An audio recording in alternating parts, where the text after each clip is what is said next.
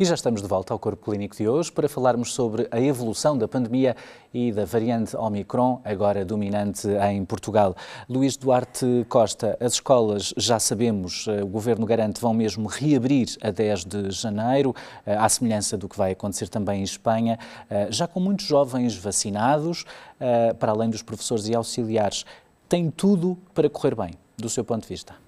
Espero bem que sim. Eu acho que o início da escola e a voltar à vida normal das crianças é a primeira prioridade. Até mais do que nós temos estado a dizer, que isto parece ser uma doença mais ligeira e, portanto, nas crianças já sabemos que o é, sobretudo agora vacinadas, mesmo que esta infecção Covid nas crianças grave seja muito rara. A vacina protege, apesar disso, esses casos. E devo aproveitar aqui para repetir, eu tenho duas filhas, estão vacinadas, e acho que as complicações da vacina nas crianças são ainda mais raras do que os casos raros de infecção com Covid. E, portanto, acho que nós devemos transmitir isto a toda a gente. Todas as crianças devem ser vacinadas. Ainda há essas idades dos 5 aos 11, se não me engano, estão a passar por esse processo e, portanto, é importante que o façam rapidamente. Mas, portanto, sim, a primeira prioridade é as crianças voltarem à escola e voltarem à vida normal, que é uma coisa que a vacina lhes consegue garantir. E, portanto, espero que corra bem e não vejo nenhuma razão para que, mesmo que haja mais casos, isso seja um problema. Laura Brumo, regresso ao seu contacto com uma pergunta, no mínimo, provocatória. Neste regresso às aulas, a doutora já nos disse que, se calhar, estamos a gastar muito da nossa capacidade de testagem em atividades lúdicas. Obviamente, o regresso às aulas não é uma atividade lúdica, mas era recomendável, do seu ponto de vista, testarmos a comunidade escolar? E quando aqui falo de comunidade escolar, incluo todos, obviamente, professores, alunos, auxiliares. Eu percebo que, por motivo de segurança e de tranquilidade aos pais e a toda a comunidade escolar, faz sentido continuar o programa de testagem que temos vindo a fazer e fazer, pelo menos, esta primeira fase, uma testagem. Agora, os sucessivos acompanhamentos, vamos ter que ver se realmente existe necessidade. Estando vacinados os professores, tendo as crianças algumas com vacinação e sabendo, como sabemos, que a doença não é grave nas crianças e estamos a ver mais como um contexto onde as crianças possam ser infectadas e depois levam para o contexto da família, é nessa medida que se está a fazer esta prevenção. Eu penso que tem que ser visto, tem que ser vigiado e acompanhado este tema e, se calhar, revisto. Agora, esta primeira testagem eu entendo que se mantenha. Professor Carlos Robalo Cordeiro, regresso ao seu contacto, precisamente para lhe perguntar como é que vai ser no próximo semestre na Faculdade de Medicina, pelo menos aí na Universidade de Coimbra. Seria importante também testar a comunidade? Sim, faz sentido. Aliás, a Universidade de Coimbra manteve, como julgo que todas as universidades, uma testagem de rastreio regular, portanto aleatória. Eu já me calhou, por exemplo, ter que fazer... ter sido convocado e fui, obviamente, fazer o rastreio aleatório a toda a comunidade universitária. E assim se vai manter. Houve alguma, enfim, da parte do diretor da faculdade, em colaboração com a reitoria, com o nosso reitor e com quem dirige o nosso laboratório da universidade, um compromisso de que os alunos da Faculdade de Medicina que estão nos anos clínicos, e concretamente aqueles que estão em estágios nos últimos anos, nós temos o mestrado integrado em medicina, portanto o 6º ano é passado em unidades de saúde, não é? Hospitais, e que tem contacto com os doentes, não é? Principalmente no nosso hospital, com os doentes, e também no mestrado integrado em medicina dentária, que nós temos medicina dentária, o último ano, o 5º ano, é também passado com os doentes do nosso hospital, portanto houve de facto esse acordo e esses alunos foram rastreados, nesta fase em que já foram mais do que uma vez, aliás, rastreados. E há também esse compromisso para fazerem o rastreio antes do início. Nós estamos numa época, neste momento, de avaliação. A época de janeiro é uma época de avaliação. Mas estes alunos, concretamente do 6º ano de Medicina e do 5º ano de Medicina Dentária, já regressaram aos seus estágios e, portanto, houve esse compromisso de fazer o rastreio com muito bons resultados, devo dizer, não, com muito poucas positividades, o que é importante. Mas também fizemos com muito mais... segurança esse regresso à atividade clínica, no fundo, à de estágio, do ano final dos mestrados integrados de Medicina e Medicina Dentária. Faz sentido. Eu julgo que faz sentido que as escolas, todo o ensino, seja presencial. Portanto, nós não estamos com este problema, como digo, porque o mês de janeiro é um mês de avaliação, portanto vamos ter o regresso em fevereiro.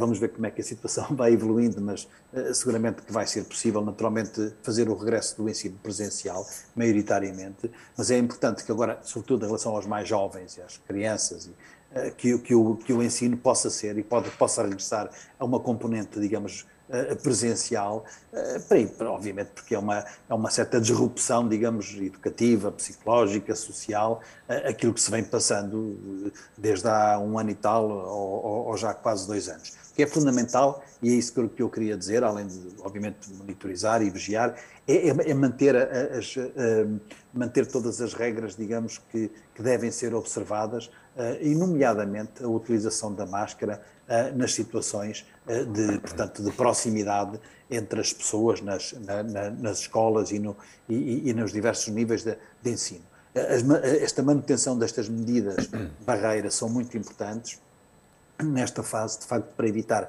esta disseminação também através do regresso à atividade letiva, como são a todo o nível, quer dizer, as máscaras de verão, até porque neste momento, nesta época do ano, também evitam de alguma forma a propagação dos outros vírus respiratórios que estão já em circulação, e eu sei que já foram identificados em laboratórios dos nossos hospitais vírus influenza. O ano passado foi já vamos tendo alguns casos de gripe.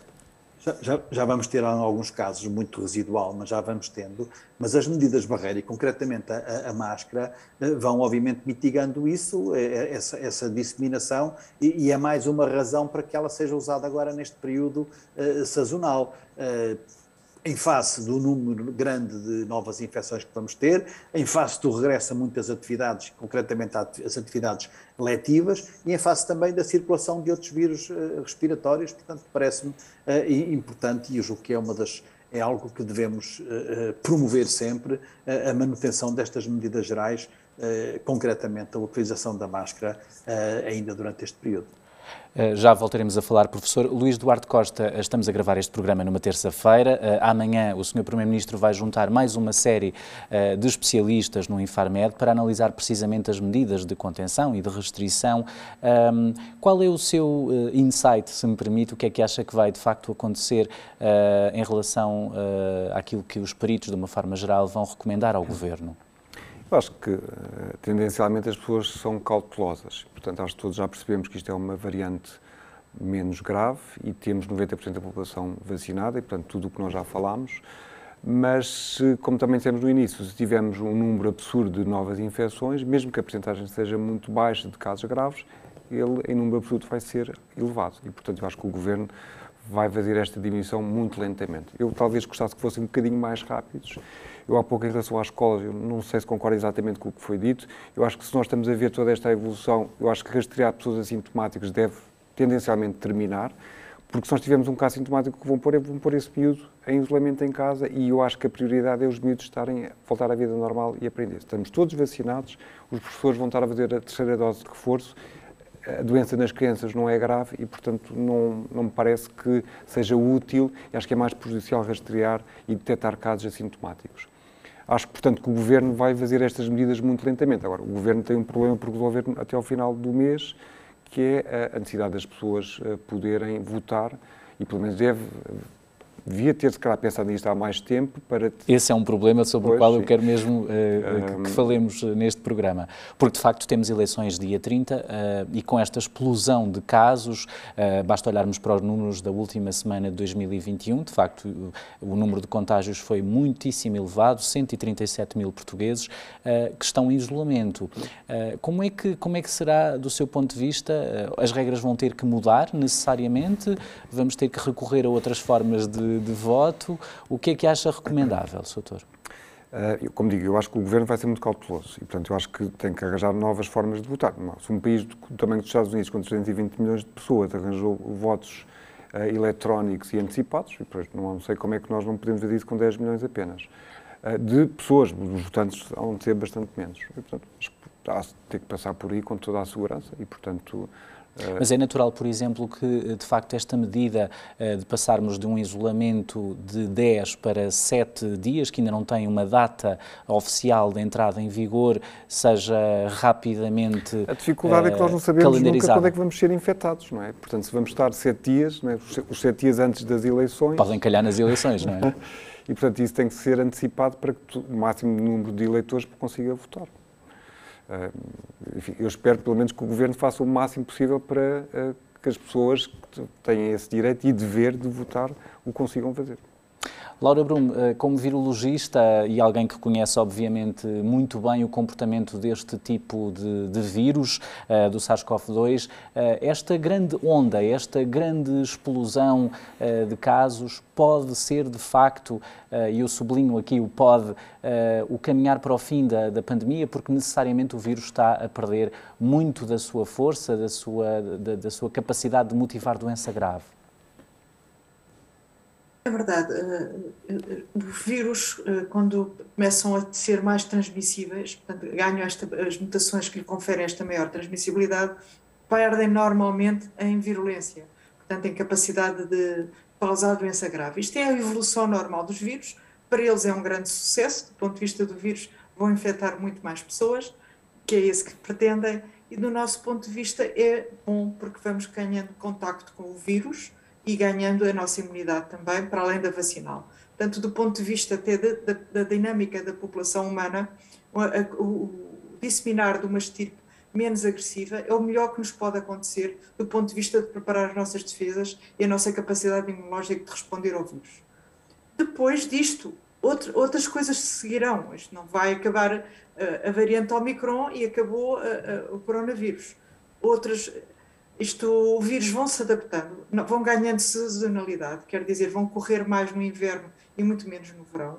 E provavelmente no próximo inverno vamos ter outro vírus, outra variante Omicron, a circular, isto seguramente com as características que irá ter, mais ou menos agressividade, mais ou menos virulência, mas vamos ter provavelmente já em menos quantidade. E este é que é o tal caminho para a endemia, em que nós começamos a ter menos picos grandes, menos transmissão comunitária e as pessoas entrar numa normalidade de convívio com o vírus. E aí passa a ser endémico. Ele não vai desaparecer, não é um vírus que vai fazer o seu desaparecimento. Mas vamos aprender a viver com eles, a ver surtos isolados, cada vez mais num caminho de convívio, com surtos, mas dentro de um aspecto de normalidade.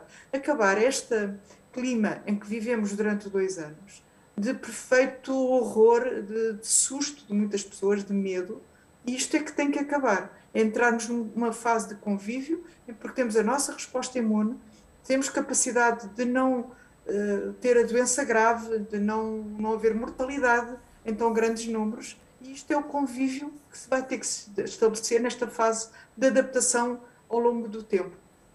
E é isso que se prevê que aconteça no tal caminho da pandemia para a endemia. Professor Carlos Robalo Cordeiro, já que o dissemos várias vezes, os portugueses, perdão, estão muito cansados desta pandemia, a fadiga pandémica é extrema.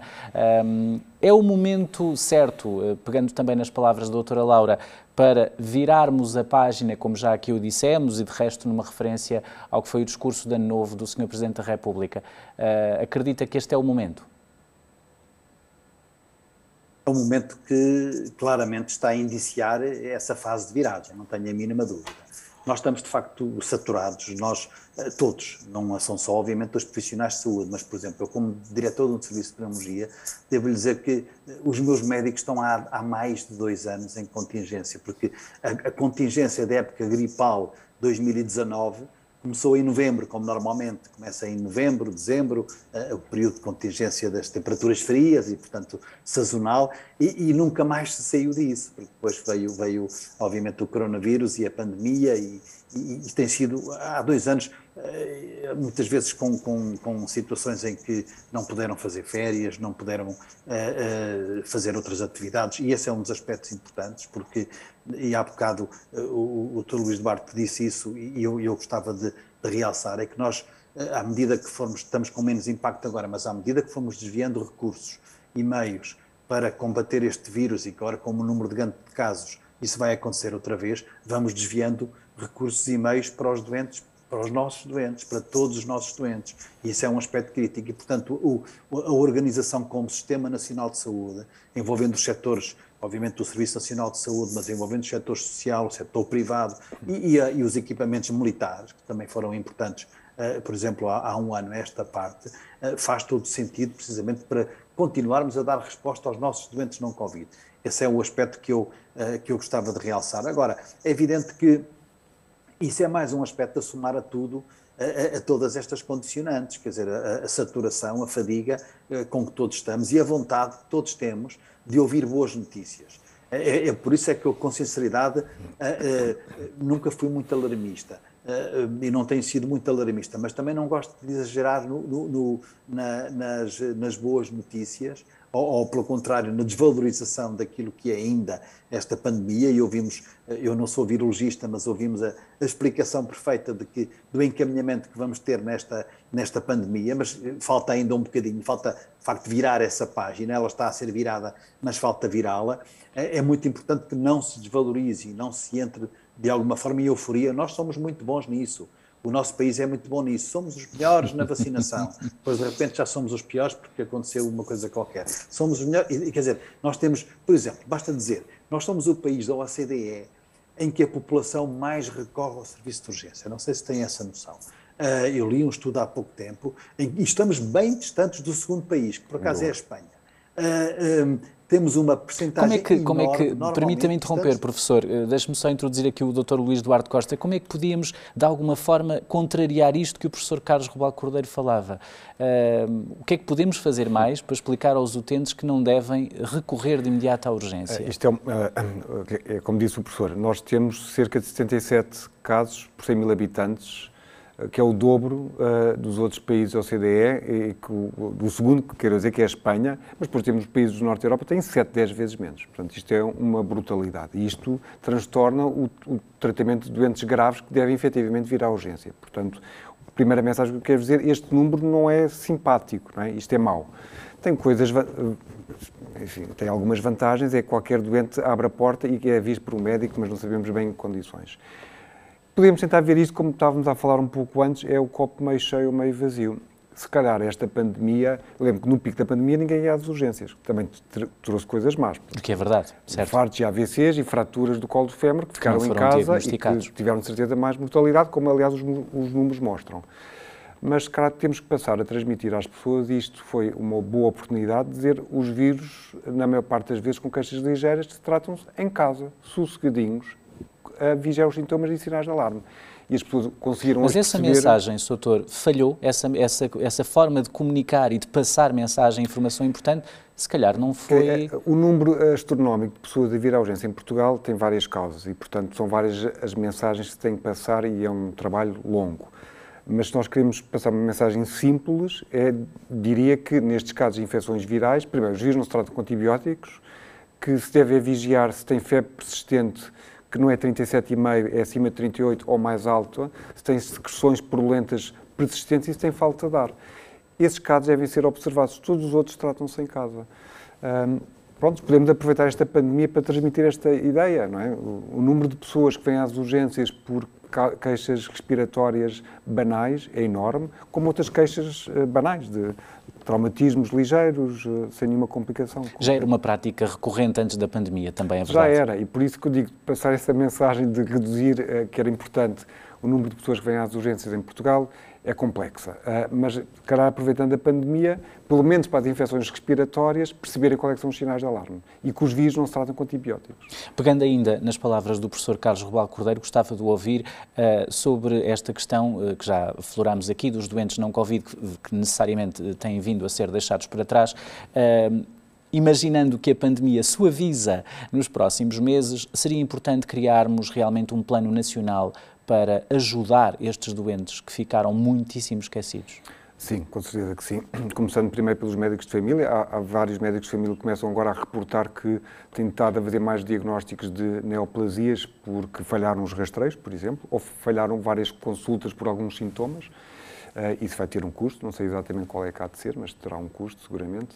E são neoplasias que aparecem já em estadios muito avançados. Enfim, nem todas as neoplasias são rastreáveis, algumas são, e as que não são rastreáveis às vezes podem ter um início mais lento que, se for detectado precocemente, se consegue tratar. Isso vai ser um problema. As doenças cardiovasculares também, muitas vezes os doentes estão preocupados com esta doença, esqueceram-se dessas outras que fazem moça passado alguns anos, percebe? De maneira que, óbvio que se nós não damos atenção a uns doentes, isto mais tarde paga-se a fatura. Tem que se perceber e tem que se apostar novamente nos médicos de família, enfim, do meu ponto de vista também da medicina interna com base no serviço hospitalar, para tentar recuperar todos estes doentes. Agora, não se fazem omeletes sem ovos e, portanto, se eu tenho os médicos de família ocupados a fazer uma coisa, não consigo a fazer outra. Laura Brumo, aproveitar ainda que está connosco, esta semana tivemos notícia de mais um caso de dupla infecção, deram-lhe o nome de Florona, foi um caso registado em Israel, numa mulher grávida que ficou infectada em simultâneo precisamente pelo vírus da gripe e pelo SARS-CoV-2. É expectável que surjam casos também em Portugal. Que terapêutica é que deve ser utilizada nestes casos, doutora, e devemos ou não preocupar-nos com este tipo de caso e de sintomatologia? Queria dizer aqui algumas coisas sobre esta situação. Primeiro, o coronavírus, como qualquer outro vírus, nós sabemos, e os colegas sabem isso melhor que eu, abrem sempre o caminho para depois infecções, co-infecções e infecções subsequentes, quer por bactérias, quer por vírus. Isto nós sabemos. A questão, segundo ponto, o vírus da gripe está a circular muito pouco. O ano passado foi quase zero. Este ano nós fazemos até PCRs múltiplas, com muita frequência, mesmo sem ser pedidas por uma questão de vigilância. Aos doentes dos hospitais com quem trabalhamos, encontramos casos, mas não está uma grande circulação de vírus da gripe na comunidade. Uma pessoa ser duplamente infectada é um acontecimento, diria, raro. Pode acontecer, mas não diria que é frequente. Combinar isso, eu não tenho muitos detalhes sobre este caso em particular, mas passar a informação de que há uma combinação dos dois vírus é que não me parece correto. Os vírus não são propriamente peças de legos que se combinem. São entidades separadas. Portanto, vamos comparando, não vamos comparar cães e gatos e agora fazemos aqui um híbrido. Não é isto que está aqui a passar. Não há uma recombinação. E este nome que deram de Florona. Florona, qualquer coisa assim. Florona, dá a se entender isso. E penso que é um conceito que não é correto do ponto de vista viral. Uma pessoa está duplamente infectada, provavelmente foi contacto duplo ou simultâneo e conseguiu, por azar, combinar uma infecção dupla, e é isso que nós chamamos uma infecção dupla, e não propriamente uma combinação de vírus. E acho que é esta a situação que se passa. Poderá acontecer, mas será sempre, na minha maneira de ver, uma raridade do ponto de vista clínico e de epidemiológico. Feito o esclarecimento, Carlos Robalo Cordeiro, aproveito que o nosso tempo já está mesmo a escassear para lhe colocar mais uma questão. Todos conhecemos pessoas que recuperaram da Covid-19, mas que infelizmente continuam a ter sintomas prolongados no tempo. São os doentes que têm a chamada Covid-longa. Como professor de medicina, também como pneumologista, em seu entender, o país devia começar a preparar unidades para ajudar estes doentes? Claro que sim, isso já acontece em alguns países, até na Europa, em que existem centros de referência e muito baseados, aliás, na medicina geral e familiar, porque estes doentes podem ter múltiplas necessidades. Sabe-se já que cerca de 10%, em algumas realidades geográficas um pouco mais, dos doentes que tiveram Covid podem ter essa chamada Covid-longa, portanto, que é a persistência de queixas para além de 3 meses, e depois com consequências mais diversas. Eu tenho visto muitos doentes nessa perspectiva. Nós temos também uma consulta no nosso serviço para doentes que tiveram internados nessas circunstâncias no nosso hospital e de facto, as necessidades dos doentes são múltiplas. Podem ter a ver com aparelho respiratório e podem até vir a desenvolver e muitos desenvolvem alterações que podem conduzir a uma fibrose pulmonar, de maior ou menor gravidade, podem ter a ver com o aparelho cardiovascular, podem ter a ver com problemas neurológicos e neuropsiquiátricos, inclusivamente, e muitos outros. Todos os sistemas são afetados, como é sabido, também pela infecção, e, portanto, as consequências e as sequelas podem ser múltiplas. Portanto, é importante haver uma resposta nacional para esta situação pós-Covid, que, portanto, pensando que nós já tivemos mais de 1 milhão de infectados, se calhar até mais, e agora continuaremos a ter, nós poderemos ter pelo menos 100 mil pessoas com estas necessidades de acompanhamento, que muitas vezes pode ser um acompanhamento que possa ser resolvido, por exemplo, no âmbito da medicina geral e familiar, porque o que é importante é fazer um rastreio de base, digamos, com análises, com radiografia do tórax, com outros exames até de esforço, exercício, que possam, dependendo das queixas que os doentes mantiverem, mas a maior parte das vezes é o cansaço, é uma tosse, é uma fadiga, ou então outras queixas mais focadas, e a partir daí serem encaminhados precisamente para onde é necessário que sejam geridos, para uma reabilitação, inclusivamente, para uma unidade hospitalar onde de cardiologia, de pneumologia ou de outras especialidades hospitalares possa então ser gerida uma sequela, enfim, mais complexa desse respectivo aparelho, e portanto isso era fundamental, porque nós vamos ter esse problema, isso vai ser mais uma pandemia. Nós já temos a pandemia, digamos, não Covid dos doentes, e o Luís Duarte falou nisso há pouco, dos rastreios oncológicos que ficaram por fazer, dos diagnósticos de DPOC, olha, de asma, que ficaram por fazer porque não realizámos muitos estudos funcionais respiratórios. Foi uma das áreas de meios complementares de diagnóstico que foi muito comprometida, como se deve calcular, porque são geradores de aerossóis durante boa parte da pandemia, e portanto já temos esses doentes em recuperação, ou melhor, a ter que recuperar, e a ter que recuperar doentes que se calhar até viram o seu diagnóstico atrasado, e agora temos doentes que na realidade vão ter esta condição longa pós-Covid, que exigirão uma resposta concertada, porque é muito difícil nós termos, por exemplo, eu falo pelo meu serviço, é muito difícil abrir uma consulta, digamos, para a população, quer dizer, nós não conseguiremos dar resposta, como é evidente. Estamos a fazê-lo e começamos a fazer uma para profissionais do nosso hospital que estiveram infectados, por exemplo, com rastreamento, com um rastreio inicial, com radiografia de tórax, com uma avaliação clínica, com análises, e outra para os doentes que estiveram internados em unidades que nós tivemos também responsabilizados por elas, em unidades intermédias, portanto, que estiveram em ventilação não invasiva ou oxigênio de alto fluxo e que, portanto, estão, obviamente, a necessitar deste acompanhamento. Agora, abrir isto nos nossos hospitais, concretamente, falo pelo Serviço de Pneumologia, para a população, é manifestamente impossível. Obrigado, professor. Estamos mesmo a ficar sem tempo, e eu ainda queria ouvir aqui o Luís Duarte Costa. Como dizia o professor, este é um problema com o qual vamos ter que lidar, além dos doentes não-Covid que ficaram para trás. A Covid-longa será um problema para todos os hospitais, públicos e privados, no futuro próximo? Bem, sim, todos com certeza que sim. O meu hospital, por exemplo, que é um hospital privado, chegámos a ter 130 doentes internados com Covid em simultâneo, agora temos só 5.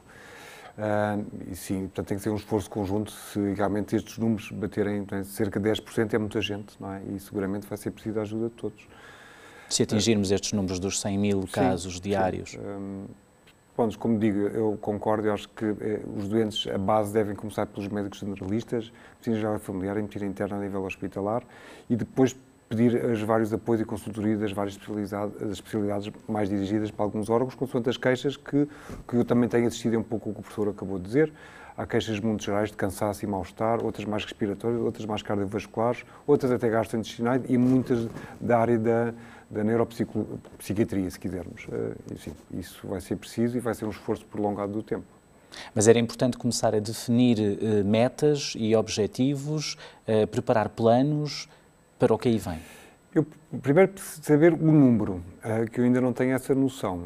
Eu acho que isto tem sido muito caso a caso, os doentes têm procurado os seus médicos e pedido ajuda.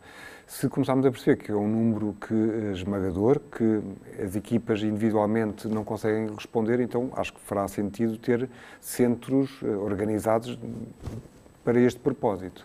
Mas, por enquanto, não tenho sentido muitas falhas quando vão procurar os médicos assistentes. Muito obrigado aos três, muito obrigado por terem estado neste corpo clínico. Muito mais haveria para falarmos sobre a evolução da pandemia da Covid-19. Para a semana voltamos, mas não se esqueça de nos acompanhar no nosso site em saudemais.tv e também nas nossas redes sociais. Há um corpo clínico de excelência que passa aqui no canal S+.